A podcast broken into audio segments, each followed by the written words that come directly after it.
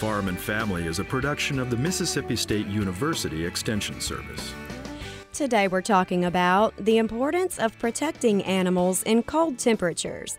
Hello, I'm Amy Taylor Myers, and welcome to Farm and Family. Today we're speaking with Dr. Kimberly Woodruff, Mississippi State University College of Veterinary Medicine Assistant Clinical Professor and the Director of the Shelter Medicine Program. Kimberly, we often don't think about cold weather here in Mississippi because mainly we have to worry about heat waves. We do know, though, that it can happen here in Mississippi, and uh, when animals are left outside in the cold, what can happen to them? Right. Well, there are several things that we worry about when it gets extremely cold for animals. One of those would be just hypothermia. The animals get too cold and that's dangerous for them. And there are other other things that are dangerous to them as well. For instance, antifreeze is very toxic to cats and dogs, but it tastes really good to them, and so if they can get to it, they will. Um, and that can be a deadly, deadly thing for them. Also, their water supplies freeze, and so if they don't have access to clean water, that can be a dangerous thing for them. Also, our cars are really warm after we drive them all over the place to and from work. And so, animals, small animals, especially cats and raccoons and things like that, are drawn to those warm areas. And so, they can get into those motors, and we don't won't realize it when we go to start our car. So we can see some seriously injured or even killed animals because of that. That's very true. And what temperatures? Is there a certain temperature we need to worry about? You know, there's really not a set temperature. Um, it kind of depends on the breed of the animal. For instance, there are dogs that are bred to survive very well in extremely cold weather. So, you know, Huskies and Great Pyrenees and things like that. And they're very comfortable outside when it's cold. Um, and then there are animals that are bred to be inside on our couches in front of the fire.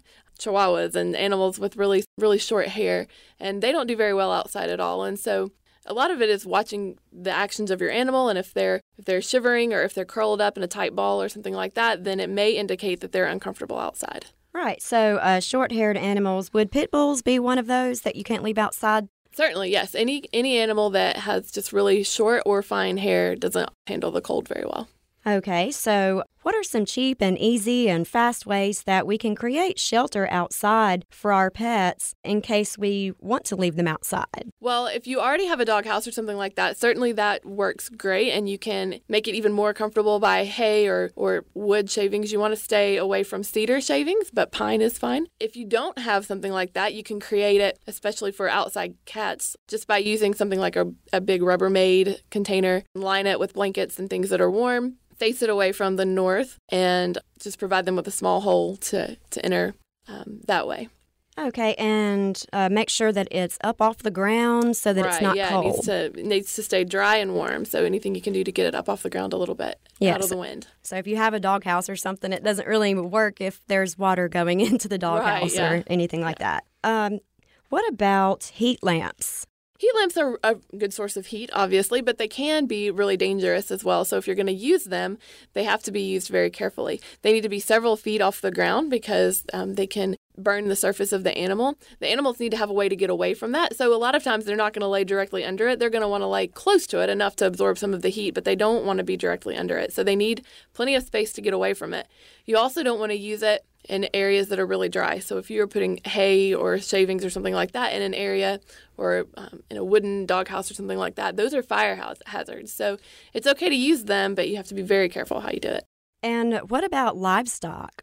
Livestock, um, the biggest the biggest threat to livestock this time of year is really their freezing the freezing of their water source. So if they drink out of a pond or out of um, water troughs, we need to make sure that that water is broken, that the ice is broken every day. You can get heated um, floating heaters for water troughs, things that you just plug in and it keeps the water um, warm enough that it won't freeze. And so make sure that they have enough water. The other thing is just to make sure they have enough food. Our pastures in a lot of places aren't doing great this time of year. Some pastures are planted with grasses that thrive this time of year and those animals do great, but if that's not the case, then those animals may need to be supplemented with with hay or additional grain.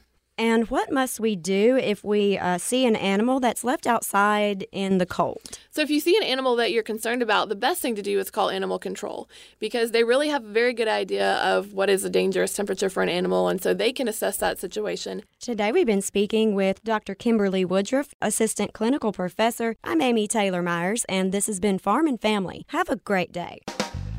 Farm and Family is a production of the Mississippi State University Extension Service.